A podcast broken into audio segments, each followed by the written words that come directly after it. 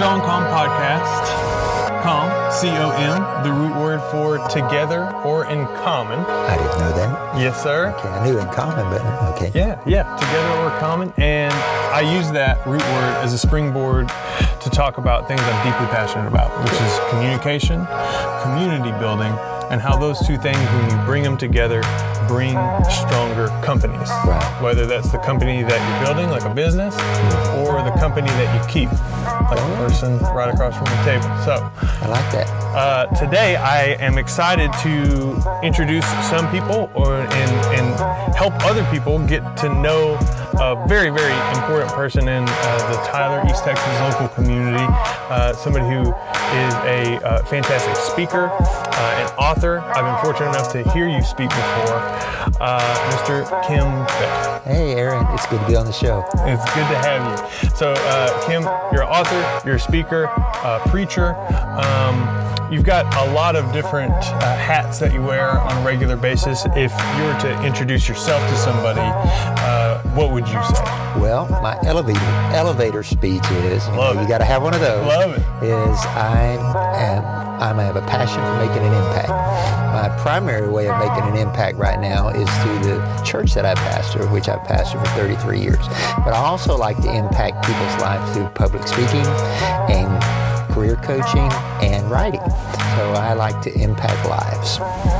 Wonderful. You're doing it already, I would say. Good. So, um, Kim, uh, how do I want to start this? Because I want to, before we jump into the, what I call the three C's, the communication community company, I like to give a little bit more context and just get to know your background a little bit. So, because, you know, we- we're, we're seeing you now, but uh, it's been a journey.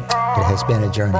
So, could you give us some insight on like that journey a little bit? How long you've been uh, a pastor for? This year, uh, actually this month, celebrates 43 years of being a pastor. Wow. I was 10 years in a, mo- a small town outside of Denton called Pilot Point. I got to start and uh, lead a church there. And then about 33 years ago, the Central Baptist Church of Tyler invited me to be their pastor. And it was a great honor. It's been one of the great joys of my life. And so I've been a pastor for 43 years.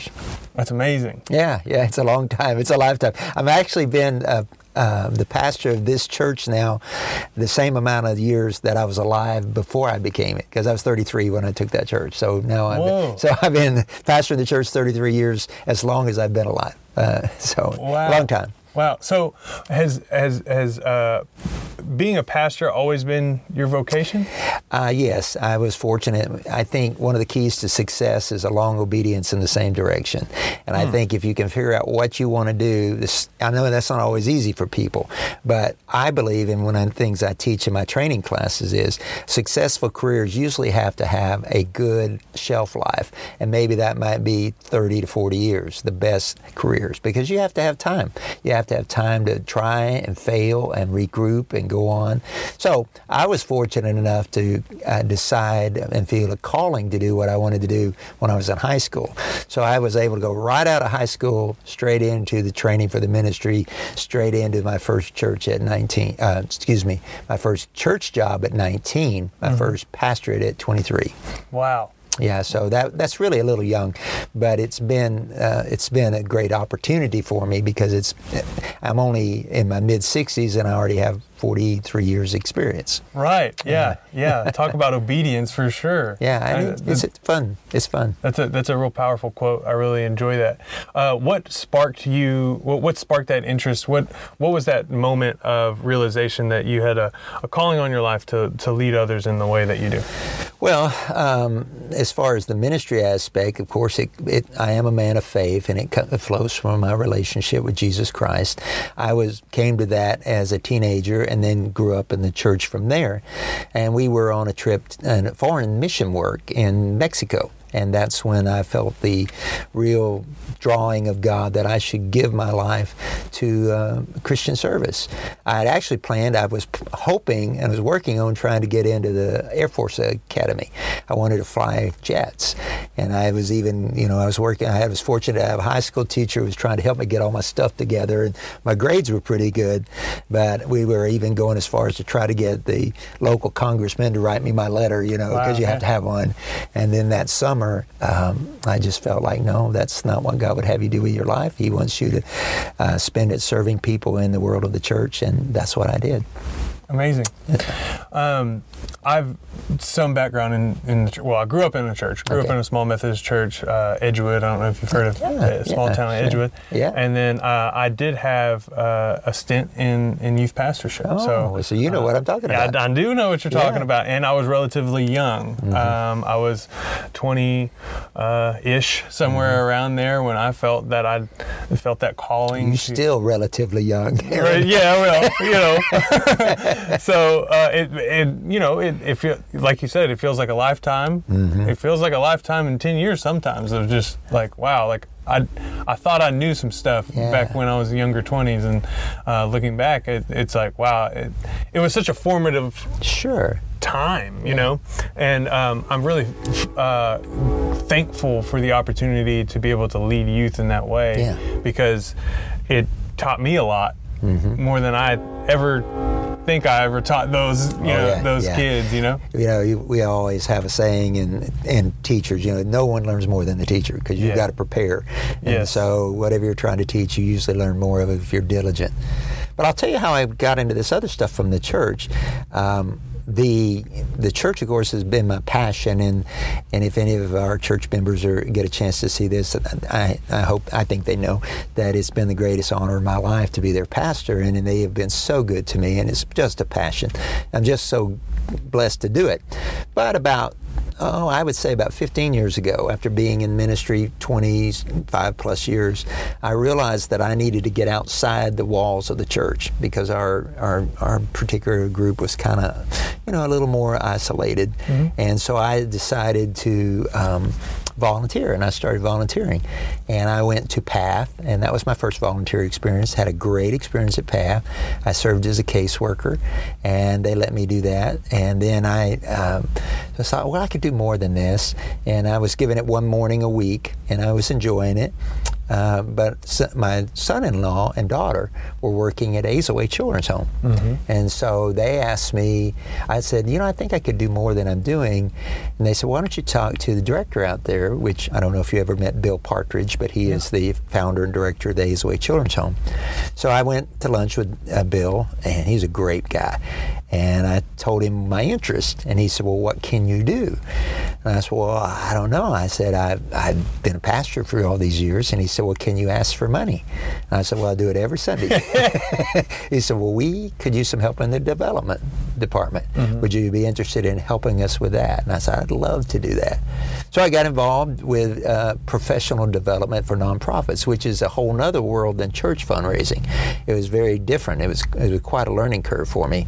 And that gave me an opportunity to meet. I started trying to write some grants for them, and that introduced me to one of my mentors and friends, Dawn Franks. I don't know if you know Dawn, but she has the um, Your Philanthropy, which is a uh, business that is involved in philanthropy. She's created, but she at the time was a um, grant officer for Fourth Partner Foundation. So I met her, got to know her, and she found out I like to read. And so she said, uh, Would you, you know, we have a book club that meets once a month. Would you be interested in joining the book club? And I said, Absolutely. I love reading. That's one another one of my great um, things. I believe readers are leaders. I, I read at least 10 books a year. Everybody should read all the time. Of course, a lot of it now is audiobooks, but I'm just. Yeah, yeah. So uh, they had a book club, and I joined. And I don't know if you've ever met Cindy Klein, but Cindy Klein, at the time, she was a member of the book club, and she was, at the time, the executive director of Leadership Tyler. Okay. And so uh, we got, of course, got to know each other, and she said, "You need to do Leadership Tyler," and I said, "I would love to do Leadership Tyler." So I applied, and I was fortunate enough to get accepted, and I did that class, class 20. That'll tell you how long ago it was. Best But- class ever, right? Yeah, that's, the best class. And well, you look, 2020 is perfect vision, so it's the perfect class. Right? Okay. 20, that's right. so I did that. But I had such a learning experience. I learned so much about leadership. It's a great program. I would encourage anybody to go through Leadership Tyler. It really taught me a lot and it built a lot of networking. And I learned so much about how this city works and about how people work in community and that really lit a fire into me and I thought I need to be more involved So when I came out of that, I did different things, but I was uh, privileged to get to go on the board of leadership, Tyler, for six years, and then ended up on the Chamber of Commerce, and then into the UT Board of Ethics and different things. And but it all some of the leadership training sparked my interest, and I thought. I can do that. I think I could do that. I think I can do some work in coaching and training and leadership, and that's what started me down the path I'm on now. Wonderful, wonderful. I love that context uh, because you know I didn't know too much about professional development or Yeah. personal Yeah. development. Um, I, I thought a lot of that personal growth, and I think it's a great place to start uh, uh, when when you're getting a lot of your personal growth and introspection and development out of the Bible or Right. you know the, a, a, a, a faith, a Right. life of faith. Right. Um, it's it's such a great, powerful cornerstone. It is. Um, but but there is this whole other place. Yes, there is. There's a whole nother realm of personal uh, development and growth that you can embark upon, and um, I, I think we our, our paths cross in, in that quite a bit because you know I, I started reading a lot more when I was teaching a lot more and Mm-hmm. uh, kids about you know Jesus and the Bible and biblical principles, and then that taught me how to read and study. Right. And then I started to broaden. Right. And that started to really just it, it, it, it's a snowball effect. Right. And then you can you can it's amazing to me how much personal development and um, uh, you, you- all those self help you know that whole aisle right Right. uh, in the in the in the library or in the uh, in the bookstore um, so much of those principles are in the Bible. Oh, uh, yeah, you're you're talking my talk now. I know, They're, right, they're but- absolutely But true. it, it's it's such an illuminating thing, and Yeah. and, it's you recognize it because you go, oh, I, that, hey, there's a scripture just to say just that. Exactly, exactly. And you know, I I, I think that um, you know that we're, we're jumping into a different conversation in, a, in, in a little uh, a lot of ways, but um, I think that's such a, a powerful thing that a lot of people don't realize and are not privy to if they are don't have a upbringing or a uh, a a life of faith in the past. I think there's two principles um, that spring to my mind when you're talking about this whole subject. One is what you just said. Um, there is a lot of solid, positive, helpful truth in the Bible, in the church, that some people in our society have discounted because of negative encounters they've had or seeing a few pieces of things mi- misconstrued or misstated and then saying all of that's bad. And that's not Right. true. There, there's some wonderful truth there. I mean, we, uh, even discounting God, which we're not going to do that. I doubt Christianity would have lasted 2,000 years without there being real help for people there, real strength for people there. So, having said that, on the other side of the issue, people in the church, what I learned was when I got outside the walls of the church, there were a lot of really wonderful people doing really good work in the community. A lot of them are believers and a lot of them attend church, but they were doing great work in their community and great service. And all the people who are doing something for God and helping people are not necessarily in the church. And I learned how to appreciate that and be a part of that world. That's wonderful. That's wonderful. Uh, it's it's always good when you can break some of those barriers and maybe some of those uh, those uh, misconceptions Yeah. and things like that because uh, there's value in both. Mm-hmm. If you even if you don't have one or, or what have you, and uh, th- there's definitely valuable in both. So I want to jump in. That's a good context. I think All we're right. on the right track All here. right. Uh, I want to uh, jump into the three C's. Uh, the first of which is community, and we've touched around a few of the topics already. So, but uh, I want to ask you. Um, I, you know, I almost didn't want to start with this, but I do want to start with this because it is top of mind uh, with coronavirus Yeah, and all this yeah. kind of stuff that's happening. It is such a, it's, it's, you know, I'm on my phone a lot because I'm in marketing. You know, I, I use social media, and just like anybody else, Mm-hmm. use social media, uh, you know, outside of work, and, and and you know, it's it can be such a drain, such a distraction, Right. Mm-hmm. and such a weight and a burden that's a lot of times unnecessary. Um, but then you add on urgency and the fact that we have you know a, a virus that's spreading and you know some real serious things Right. that are happening worldwide it just makes that burden that toll even heavier Yeah. and uh, you know it's it's hard to to do that, especially when you got you know your regular life to, Yeah, to deal with, right. uh, work and, and, and relationships. So uh, when I was perusing through your website and uh, things that you uh, speak about and write about, uh, that caught my eye. One, one that caught my eye is is when you get the worst news ever. Right. And when you get the worst news ever, it seems like a one finite moment, but it seems like right now in this current moment as we Mm-hmm. record this, uh, that we're constantly receiving the worst news ever. Right. Right. So, could you speak on what to do when somebody receives the worst news ever? I'm just interested in, Sure, in how you sure. formulated that. Yeah, that was a blog that I wrote, and I try to put out a blog regularly. If people want to look at it on uh, kimbeckham.net or sign up for it, I'd be glad to put them on a list and, and blog for them. But uh, you know, uh, I, w- I was writing a book about, and I am still writing a book with a, a friend about cancer, and she has been uh, dealing with cancer for the second go round, and we decided to write a book together. And I was writing daily devotions, uh, giving some scripture and talk about it, and she was then writing her response to those devotions as a cancer uh, survivor and, and encountering cancer. Powerful. And so we're in the process of doing that, and then my wife is diagnosed with cancer, and that was the reference of the worst news ever. I mean, I, I don't know uh, if if you've had that kind of news, but you know, I would have rather gotten the news that I had cancer than my wife had cancer. Well, let me come jump ahead and say God has been good. We've had wonderful doctors, and we're we're cancer free at the moment, so we're very grateful. But at the time, you don't know what's going to happen. You don't know where it's going to go, where it's going to do. But it is a body blow, and it is the worst news ever. So, a couple of things out of that. One, I think you've got to try to, after you absorb the body blow of this bad news, whether it's coronavirus or it's cancer, you've got to try to put it in context. And you've got to try to say, okay, uh, this is one thing that's happening, but this is not my whole life. Uh, yes, my, in my case, my wife does have cancer, but let's put it in context. We've also had 45 years of great health as in a married couple. She's older than that, but we've had all these years of good health as a married couple. And then we've got great doctors and great hospitals, and we've got, uh, we do, we're on the fortunate end to have insurance that we could access those things. And, and we've got a, a large circle of carrying family members and church members, and we just had tremendous resources. So trying to put it into context and say, and then of course as a person of faith, this may have come as a surprise to us, but it doesn't come as a surprise to God. He knew about this. So this is not something that uh, is sh- I should just crater under. I mean, if God knew about this, and if I've got all this support and all these, I can absorb this and I can try to put it in context.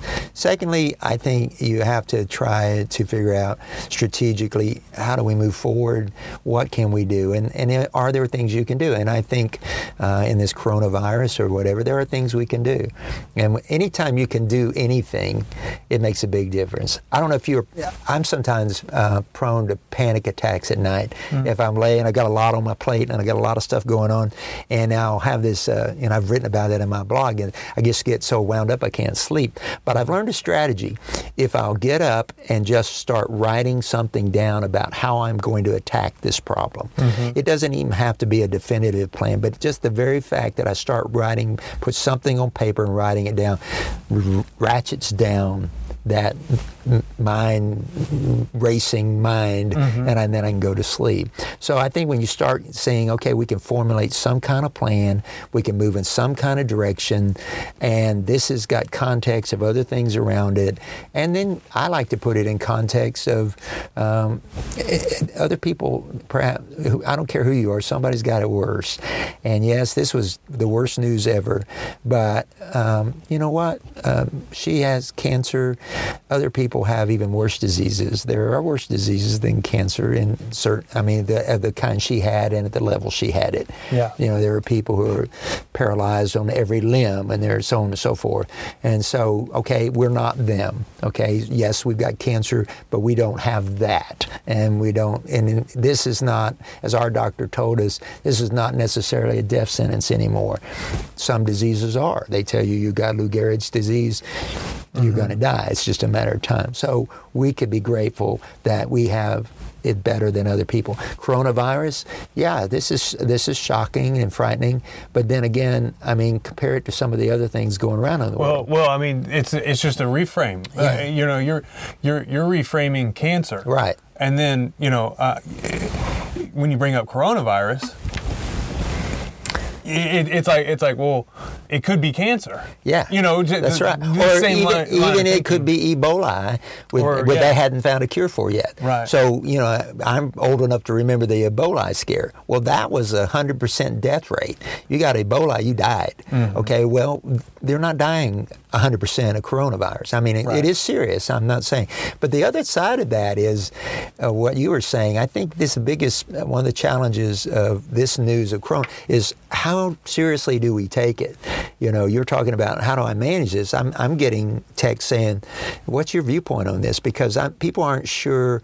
Is this really serious? Is it not really serious? And I think that's one of the weirdest things about this.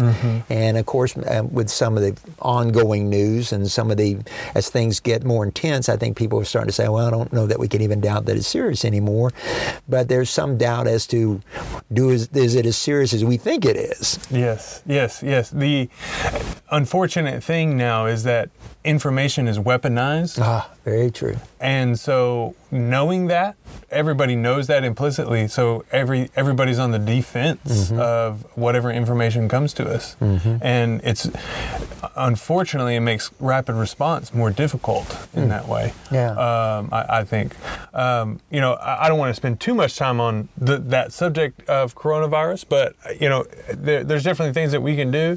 Um, I, I just like the fact that you're it, contextualizing it is so important. Yes. And when you remind people of, you know, the resources that they do have, the the the good things, that kind of those silver linings, even though it seems almost uh, it, it can be such a uh, it can seem easy, you know, uh, to to do that. It's it's still a real thing that we should Yeah. we should do. I would encourage people to go back and read Franklin Roosevelt's inauguration address, Franklin Delano Roosevelt, when he was elected at the height of the Great Depression. And of course, the famous tagline from it is, We have nothing to fear but fear itself, which he was combating a one quarter percent uh, unemployment rate. One fourth of the United States was unemployed uh, of the available workers, and more than another third of the United States was underemployed. It was the worst financial time. In fact, they thought the country might dissolve. And he, he recognized that part of the problem was because people were so afraid of the financial downturn, of course, that leads to conservative investing and conservative spending, which was feeding it. And Right. so, therefore, we had to get people to loosen up and you know start spending money again start investing again and start you know but there's a great passage in there and i can't get it verbatim but he talks about we need to remember he said americans that our forefathers faced far more difficult dangers than this. I mean, we had a time where, you know, they c- crossed an ocean to a land they didn't know where they were going to go, and then there's no help that they can, can come, and you had hostile uh, people probably around them sometimes, and you had disease and plague and all these things. But our forefathers, your and my forefathers, they worked through these things and had the courage to go out. Think of the Americans who crossed the United States in covered wagons. I mean, they were never going back to where they come. It would be a lifetime. Right. And they struck out and to do that. One of my favorite books is Undaunted Courage, and it's the story of um, the guys who first, and I, I can't get their names to come up, Clark, Lewis and Clark, as they crossed and, and explored. But it, it's called Undaunted Courage because they were literally going to where no man had ever been before. And, and yet they did it, and they came back. So if they can do that, if we have a CDC, if we have a great healthcare program, if we have all these people, we don't need to be panicking over a virus. Well said. I think it's well said. Strong Com, right? Strong Com. A call. Um, excellent, excellent. Um, I want I want to ask you kind of a fun question about right. communication, just a, a more direct question. We'll get back into kind of your wheelhouse of, of speaking. Um, uh, communication to you, like what what is strong communication to you? That's a good question, Aaron. Yeah. Uh, I, I was just telling someone today, we were talking about how difficult communication is.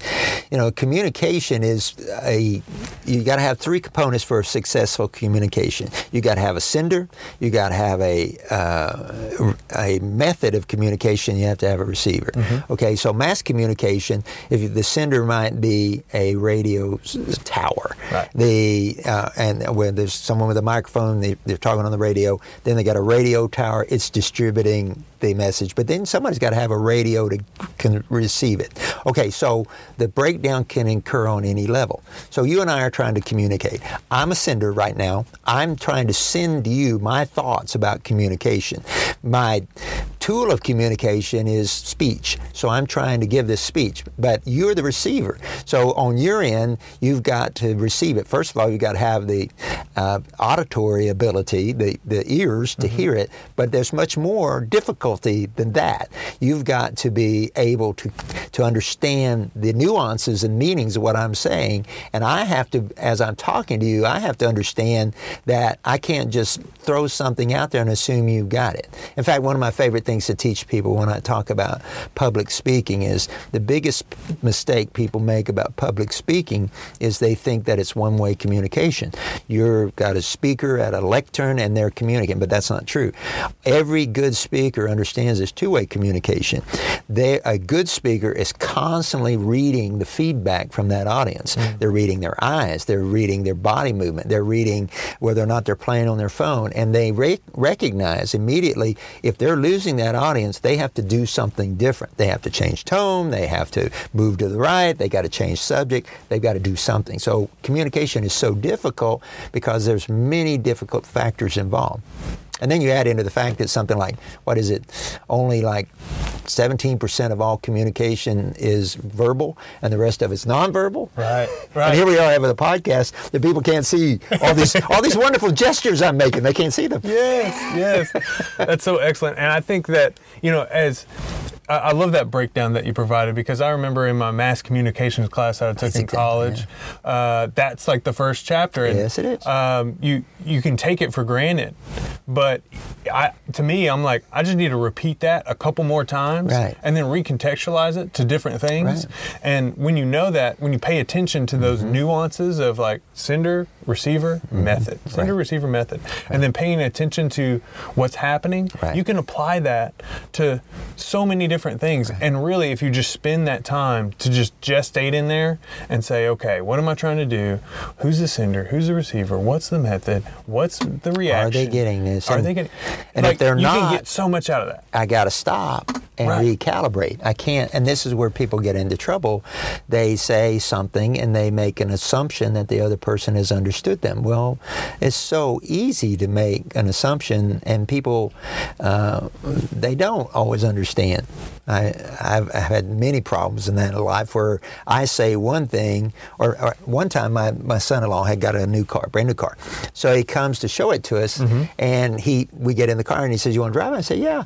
So I'm driving the car, and we come back up to the house, and my other son-in-law is standing out there. It was Thanksgiving, and he says to me, my son-in-law Charlie says, "Don't roll down the window." Well. Okay, I heard him. I heard him. My auditory. I heard that, but I assumed he meant I don't. I want to aggravate Joel. I just let's give had give Joel a hard time because they like to tease each other. So I thought he's just joking around. So I started to roll down the window, and he says louder, "Don't roll down the window." Mm-hmm. Well, I heard him, but again, I made that assumption that this is what he meant, and I by the time my finger's on the power button, he screams at me, "Don't roll down the window!" But but too late. The window's coming down, and then he says to me, he says, uh, "I just had the windows tinted, and they said do not roll them down for over 48 hours, or it will ruin it." And then he looks at me and he goes, "You don't listen very well, do you?" but I made an assumption Right. about what I thought he meant. So how many times do, are we listening to a speaker or we're trying to communicate with a loved one and they say something and we make an assumption out of what they meant rather than giving them the, the, the privilege of you saying, well, wait a minute, what I'm hearing you say is this. Yeah. Is that what you meant? Right. And then they can say, well, no, that's not what I meant at all. Right. Oh, okay, now we're communicating. Yes, yes, love it, love it. Yes. You know what they say about assumptions, right? Yes, Yeah. I'm sure you do. I've lived it. yes, exactly. Um, awesome. I love that. Thank you so much for that. And uh, one thing that's really interesting, uh, recently I had Mandy Glasscock of Dapper, she uh, does, does hair on the podcast, and um, I did a time lapse of our conversation, and there was no sound in the video, but it was, you know, it just made it into like a 30 second, an hour long thing into a 30 second video. Yeah. And it was so amazing to see how much hand yes, gestures and stuff that we use throughout our entire uh, conversation. It seems crazy when you look at it in that quick times frame with no sound, uh, but you, you, we just don't realize how much we use Right. that nonverbal. We do. I want to jump into community. Okay. I want to jump into community.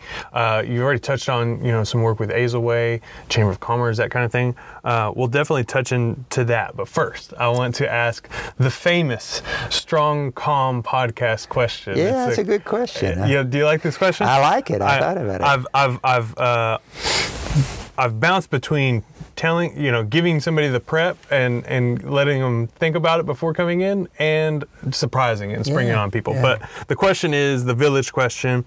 Um, imagine you're creating a village and you have four signs to use to draw people in and create a community Mm-hmm. from scratch. Uh, coronavirus just wipes everybody out, and you got to bring everybody back Right, together. right. For instance, right?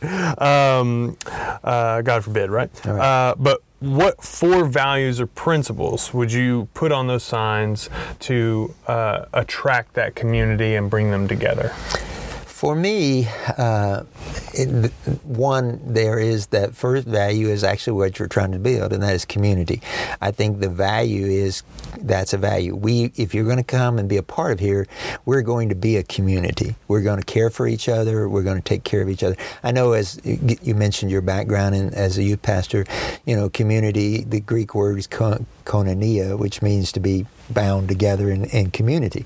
So we we I think for me and I, I've always been very strong that way. I, I just believe we are better together than we are as individualists. And so community is one value. Another value, uh, maybe surprising to go along with that, is individuality, because one of my strongest values is personal responsibility, and I I just don't believe there's any success in any area of your life without you taking responsibility for what's happening to you. You know. Um, say the coronavirus, you know, we can say, well, I'm not responsible as a worldwide virus. Well, you can wash your hands and you can do this and you can do that and so on and so forth. We, we, uh, but the worst thing is, is in a lot of areas of our life, we want to blame somebody else for what's happening to us. And the, even if other people contribute for what's happening to us, there's no real ability to move forward as long as you're blaming other people because you're giving all the power to them. But when you say about any area of your life, education, finance, relationship, or whatever, I am responsible, then now, hey, I can do something about this. I'm responsible and I'll do what I can do. So, individual responsibility, community, for me, it would be the value of faith because I do believe uh, that there I am a person of faith, but even if you're not a person that believes in divine faith, I believe in the power of faith for faith's sake. I believe that when we think the right things and we have the right hopes, it empowers us more than the negativity. You know, they say about optimists and pessimists that uh, pessimists are actually their worldview is more correct than optimists, but optimists' lives are happier. Right. So I'd rather be an optimist. You know, yeah, maybe maybe sometimes the pessimists are more correct in their worldview, but I believe you have to have faith. And I have you have to have faith in people, you have to have faith in God, you have to have faith in yourself. So you know, I'm not sure if I come up with four there, but those would be the top three. I would, I would say we definitely have to have community. We have to have personal responsibility and individualization, and then you have to have faith. Love it. Such great, powerful principles there. They've helped me. Strong community indeed. Uh, let's let's jump to a, a little bit more of that in a in a practical sense um, with your work at Azleway, Leadership Tyler, Ethics Council. Uh, those are three that we could probably dive a lot of time into.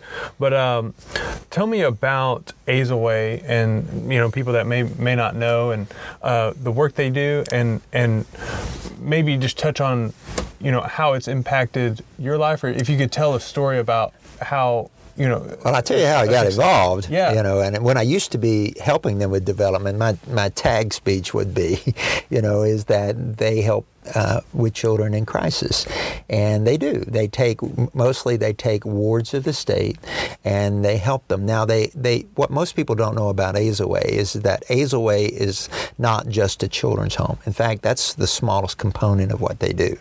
They they they only have right now in their children's home, I think, 14 boys that actually live on campus. The largest part of what they do is uh, foster care. They uh, recruit train and coordinate foster parents uh, for children because this is what the state likes. The mm-hmm. state prefers children to be in foster care as opposed to be in residential treatment.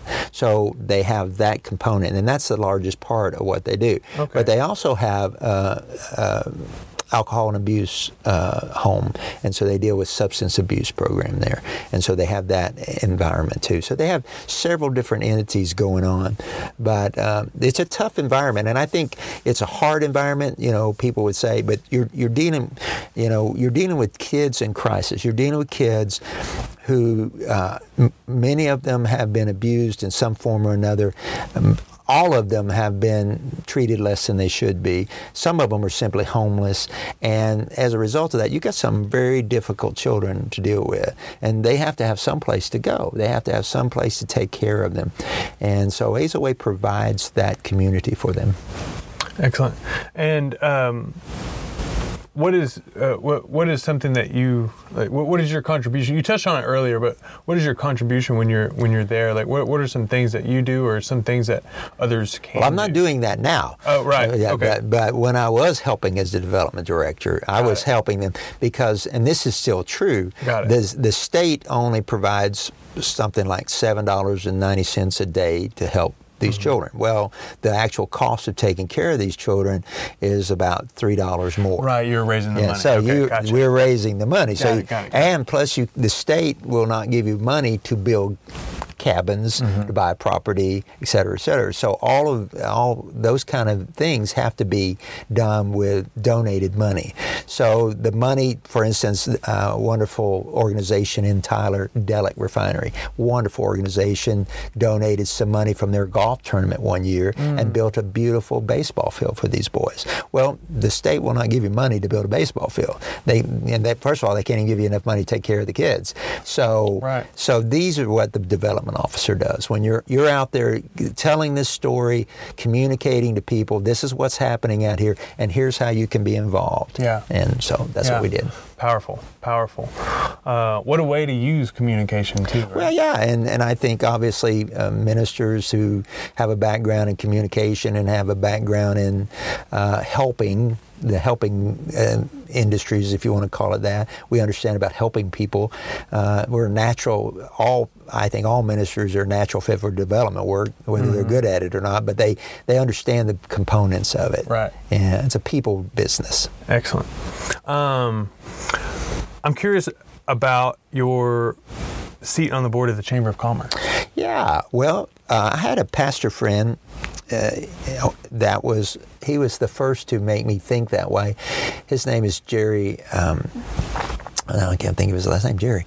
It'll come to me while we're talking. But he uh, was in Odessa, mm-hmm. and he was doing this long before I started. And he was the chaplain for their Odessa Permian high school football team, which I don't know if you know Odessa Permian, but they're one of the powerhouse football teams, and everything in Odessa goes uh, operates around that football team. And plus, he was uh, uh, on the Chamber of Commerce. Mm-hmm. So when I found out what he was doing, I thought that was interesting. But in in my training, a lot of we weren't really uh, encouraged to get that involved in the city, you know. But uh, he was doing it, and I thought, well, I could see the relationships he's building. And because of my experiences through Leadership Tyler and the people I'd met and got to know, and through even working as a development officer at Azleway, I had met a lot of people, and I just thought, you know, I, I want to be involved. I, I want to I want to be a part of what's going on. And, and I'll say this, and I, to all the people I've worked with on the chamber, Tyler is is a very faith friendly community, yeah. uh, and you know some maybe some communities I as a pastor might not feel as comfortable being on the Chamber of Commerce, but Tyler is very faith friendly. Now it's not about that. I mean, it's a chamber of commerce, but they they don't uh, they're they're faith friendly, and so they're never putting somebody down, and they're they're never, and most of the things open and end in you know open in prayer, and you know I feel very comfortable with that. Yeah, yeah. So tell me about you know your your work on the chamber. Uh, how does that um, how does the board interact? I, I'm really un uneducated in how the board influences the chamber and, and, and things like that. Well, what, the, what does that work like? The chamber uh, is a group of uh, citizens who volunteer their time because you don't get paid to do this mm-hmm. to go and meet and you they set up committees about different areas of the city's uh, business and needs for mm-hmm. instance there's a technology committee there's right. a oil and gas committee there's a veterans affairs committee there's a senior citizens committee i happen to be on the aviation committee and a few other things like that uh, so these committees uh, then all these people try to okay how can we help those those industries? How can we be supportive? And then how can we all work together? So you got all kinds of people from all kinds of different backgrounds. You got bankers, you got lawyers, you got small business owners, you got people of faith like myself, uh, you got uh, city employees. They're all in this chamber, but you have to get elected too. But there, every month when you meet, you hear a speaker who will talk about something. For instance, we just heard from the census uh, about because mm. you know that's a big deal going, going, on, now. Yeah. So they were trying to tell us how can we as business owners and pastors and help get the work done that the census has got to get done. So that's a thing. We did one on healthcare. So it's an information sharing thing, and it's a uh, trying to provide support to these industries in the community. Got it. Do you? Uh, what what is what is something about this East Texas community and, and, and Tyler specifically that you're most excited about? Oh, again, I I can't tell you. I've been in. Uh, two different communities other than Tyler. I was raised in Dallas, uh, in North Dallas. Of course, I was too young to really pay any attention, so I don't know really anything that was going on yeah. at the time. And then I spent 10 years in a small town uh, northeast of Denton and I wasn't involved in the community on that kind of chamber kind of stuff like that at all. But when I came to Tyler, I immediately recognized that this city is it's first class. I mean, the roads are first class, the buildings are first class, even the people they seem a cut above than some of the other places I've been. Although I had wonderful friends and great people in Pilot Point, I want them to think I don't think they're first class. Right. They were first class. But as far as they'll take out, yeah, right? yeah, let's clip that. But, but I mean, I'm just saying they just seemed like they raised to a higher notch here. Mm. And when I got involved, what I realized was, uh, Aaron, that the reason Tyler is so uh, we have this, you know, very low debt. We have this great roads. We have these great universities. Is because a lot of people work really hard um, for free to make this happen, whether they're serving in the city council, whether they're on the Chamber of Commerce, or that. What I found out was that, that there this public service aspect of being willing to give my time uh, to get out there and, and to be a part of all these different organizations, not me personally, but all these people in the city that are doing this. Mm-hmm. I realized that really for a lot of years I'd been kind of a slacker. I've been soaking up all the blessings of being in Tyler, but other than paying my taxes, I hadn't done anything to help this city. Mm-hmm. And when I got involved in Leadership Tyler and got it, I began to realize how much people do uh, to make these things happen, and I made me very proud to be part of it. And uh, we're recognized as one of the most successful chamber of commerces in the nation, not just the state, but in the nation, mm-hmm. because of the willingness of people to serve and the can-do attitude. That's what I like about Tyler. We have a can-do attitude. Let's let's figure out how to solve this problem.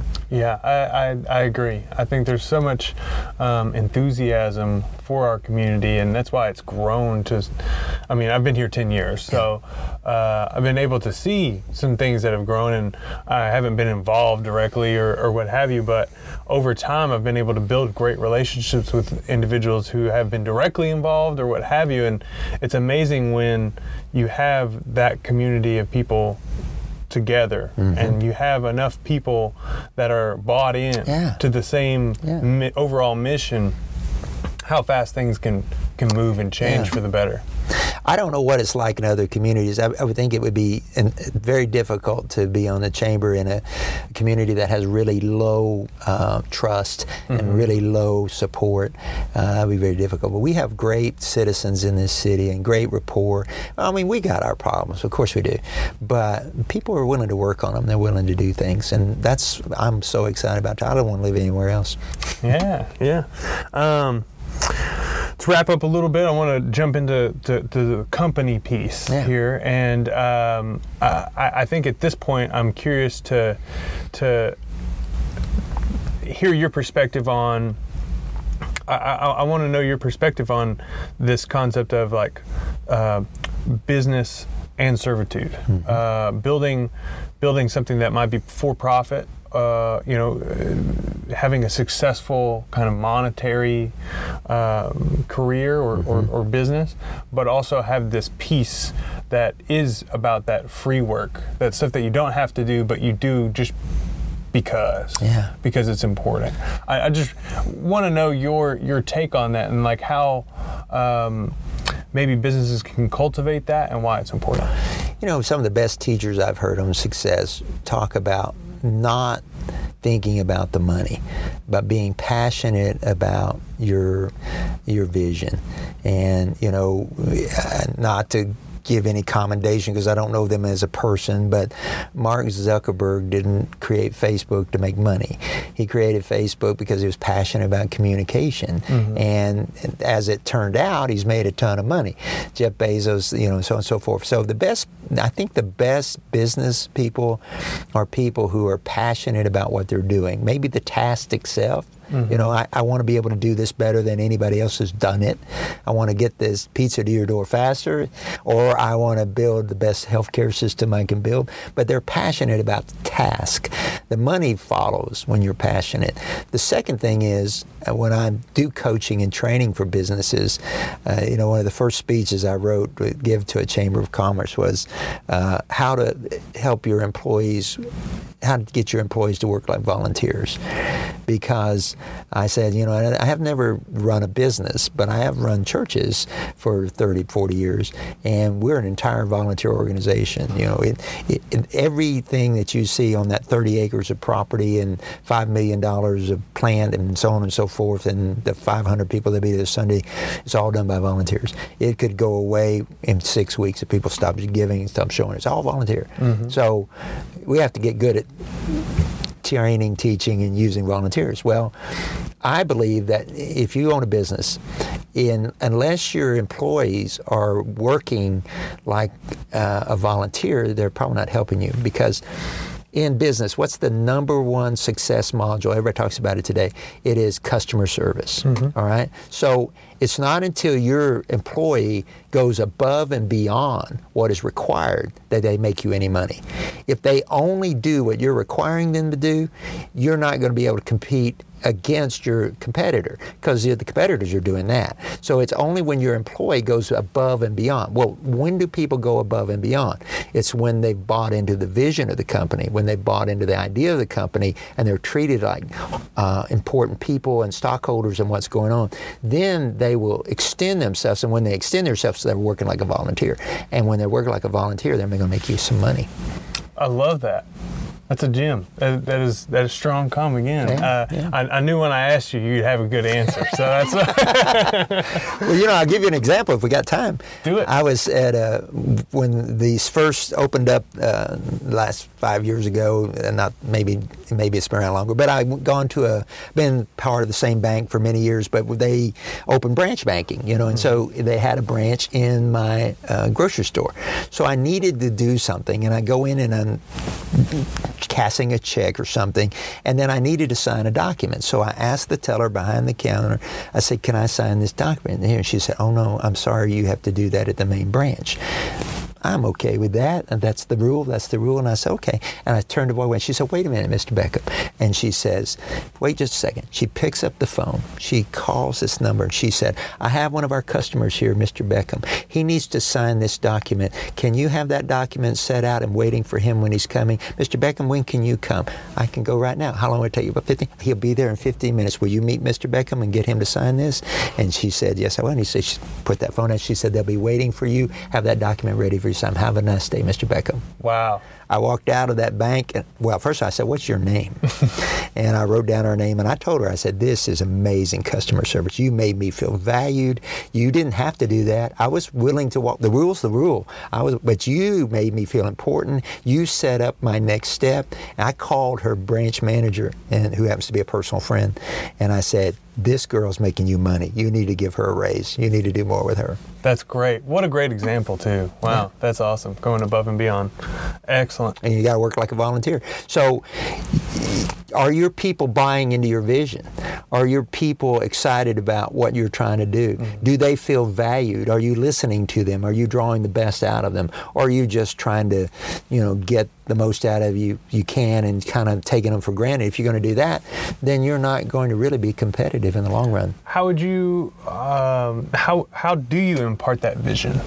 How do you how do you build that vision that's bigger than because um, I, uh, I, I produce a podcast for work called Trucking for Millennials. So I think about generations, right? Yeah. Uh, quite a lot, generational differences, and a lot of what is spoken about our generation mm-hmm. is uh, that that's what we need. We we crave a business that has a bigger mission and mm-hmm. a bigger vision mm-hmm. that than than just whatever we're doing in a given day. Right, right. You know, I can get really motivated about uh, serving you a sandwich if I think that there's something behind that sandwich, right? right? So how do you impart that for those those that that are, are searching for that that greater thing to perhaps if it's retain employees, uh, hire new ones? Well, you definitely want to retain them because I think the average cost of replacing an employee is thirty-seven thousand dollars. Can and you help save somebody thirty-seven thousand dollars? Yeah, yeah. You know, well, of course, there's a lot of variables. It's a very right. complicated, and there's hundreds of people, thousands of people writing about this and talking sure, about it. Sure. So it's it is it's like all leadership is an art and not a science. We can give you some general principles, but there's an art to it, and mm-hmm. it's how you work your way through it. But I think it starts with understanding what you just said. You gave the clue when you said millennials want this. Well, here's that's the clue. The clue is it's not hard to get people to do what they already want to do. Mm motivation. That's what motivation is. It's not hard to motivate somebody to do what they already want to do. It's very hard to motivate people to do something they don't want to do. So my key as a uh, owner, employer, is to say, what motivates Aaron? Well, Aaron gets motivated when he thinks he's making a difference. Can I show him how him making this sandwich is going to make a difference? And can I, if I can show him how it's making a difference, then by what he's already said, that's going to motivate him. That's a that's a big gem. I love so it. You start with you, who are they? Yes. Not who are we. Now the easy if you're going to turn over a lot of people and you have a business where you can do that, okay, who are we? We are this big entity and we've got this amount of money and if you walk out tomorrow we'll replace you tomorrow. But most that's not really a good model. Mm-hmm. You know, you want to hold on to people for a long time. So who are they? What do they want? And how can I within reason, within reason, give them what they're looking for? And you can't always give this. And this is where the millennials and any worker has to go, okay, look, you know, uh, this is a business and they've got to have a bottom line. They can't just do what I want to do. Mm-hmm. So I'm going to have to know that, the, but it, the very fact that I'm trying to meet you in the middle, the old adage is people don't care how much you know till they know how much you care. And your workers aren't going to work for you if you don't care about them. You got to care about them. You know, do you know them? Uh, Tim Blanchard made it famous years ago in his book Management by Walking Around. You just get out and get amongst the people. In the church world, we say spend the whole week praying, reading your Bible, studying, and then go out there on Sunday and walk slow among the people. Mm. Because you got to be among the people. You got to know. You got to know. Awesome. Awesome. That's Strong Com. Communication, community building. Yeah. Strong company. Yeah, yeah, that's right. All yeah, right. it's fun stuff. Yeah, I'm glad you had some fun. I did have fun. Awesome. Thank you so much for uh, being with Thank you. me today and with everybody else. I think there's a, a lot that can be learned from this episode. I hope so. And, and be happy to come back some other time. We'll talk some more. Yeah, and um, you know, a plug for you, Thank you. East Texas Leadership Summit. You're going to be a speaker I'm going to be one of the speakers. And- I'm doing a training next week in Longview for um, uh, it's being held at the golf course out there. On the, and I'll have to look into that, but it's Tempest, uh, right? Yeah, Tempest Golf Course. So I'm, I'm speaking with uh, Scott Brown over there. And- Scott Brown? Yeah, you know Scott. Brown? I do know Scott. Yeah. He used to uh, be the preacher at the Baptist Church in Edgewood. Yeah. Yeah. So I went to high school with his uh, with his daughter. Yeah. Small world. So yeah, so we're going to do an event over there, and then of course the course. I teach some courses every year. The leadership training courses they they begin in December. I'm also next week. The uh, Better Business Bureau is having their annual luncheon. Um, about 400 people going to be at that, and I'm going to be on a panel with Phil Burks and some other guys talking about longevity and and how to keep your business going for a long time and how to do that. So yeah, people can come out there. Awesome. Awesome. Thank you, Kim. Thank you. All right. Thank y'all for uh, listening. I know y'all got smarter just just being there. So y'all take care. And that's it. Yeah, that's fun.